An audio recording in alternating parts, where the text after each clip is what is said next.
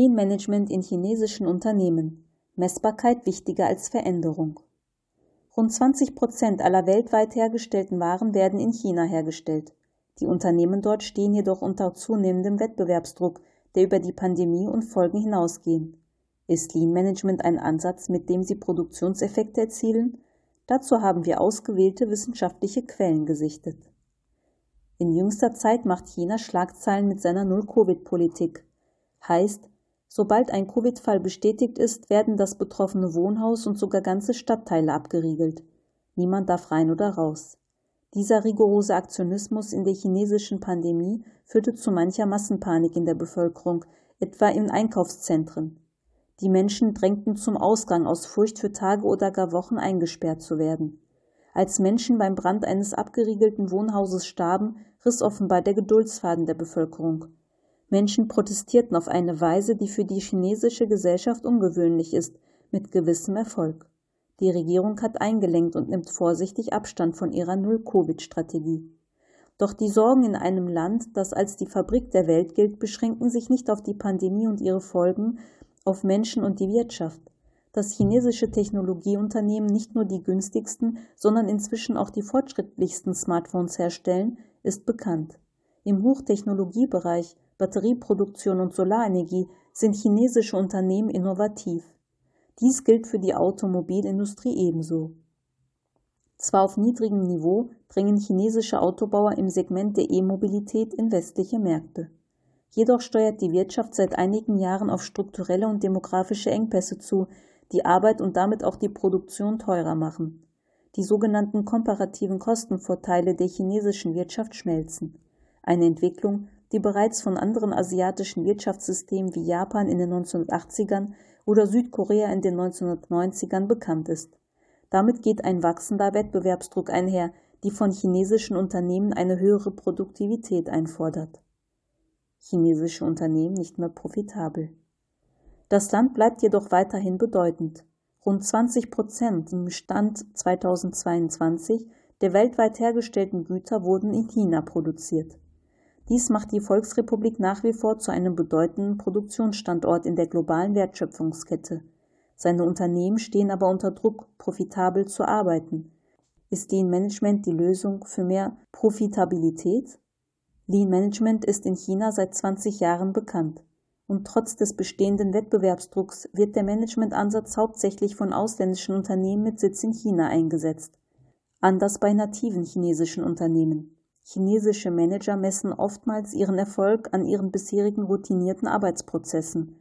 Aus diesem Blickwinkel ergibt sich kein Bedarf, die Wertschöpfungsketten auch noch unter Beteiligung der Menschen in Unternehmen kontinuierlich zu verbessern.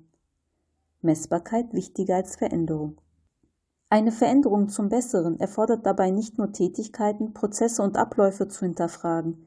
Die Zusammenarbeit und eine stete Weiterentwicklung sämtlicher Beteiligten in allen Hierarchieebenen eines Unternehmens gehört wesentlich zum Lean Management.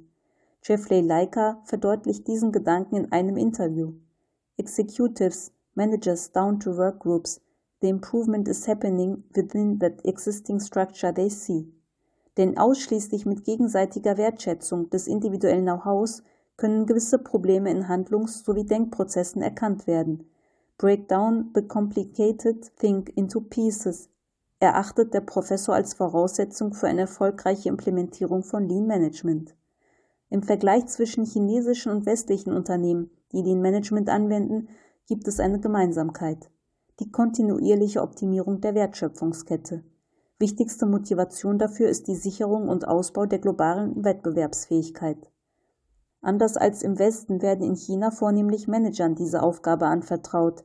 Dies ist auf das ausgeprägte hierarchische Denken in chinesischen Unternehmen zurückzuführen. Learning by Doing statt Empowerment. Anders sind auch die Regeln und Ziele bei der Anwendung und Umsetzung der Lean-Prinzipien. Sie erfolgt nach dem allseits bekannten Learning by Doing. Dies hat hauptsächlich für die Vorgesetzten den Vorteil einer Zeitersparnis. Sie können die zeitaufwendige und theoretische Einführung in das Lean Management auslassen. Entsprechend wird durch die unmittelbare Anwendung von Lean Management erwartet, dass die Produktivität verbessert wird, so zumindest ihre Erwartung. Zudem das Ziel, eine schnelle Messbarkeit der Veränderung. Professor Ralf Lehmann bestätigt diese eingeschränkte Fokussierung chinesischer Unternehmen auf die Messbarkeit. In seinen Forschungsarbeiten ermittelte er im länderübergreifenden Vergleich, dass Lean Management in einer Variationsbreite umgesetzt wird. Dass chinesische Unternehmen Messbarkeit in den Mittelpunkt rücken, bestätigen Ralf Lehmann und die Autoren Niklas Wenger, Matthias Weiß in einem Artikel für das KMU-Magazin. Sie erreichen diese, indem für einen kurzen Zeitraum ein externer Experte eingestellt wird. Seine Aufgabe eine schnellstmögliche Optimierung von Prozessen. Ist ein Erfolg erkennbar, wird der Experte entlassen. Das Problem, eine kontinuierliche Verbesserung ist nicht gewährleistet, da die Beschäftigten schnell in ihre alten Routinen und Arbeitsweisen zurückfallen. Zudem konzentrieren sich die Mitarbeitenden auf ihre individuellen Aufgaben.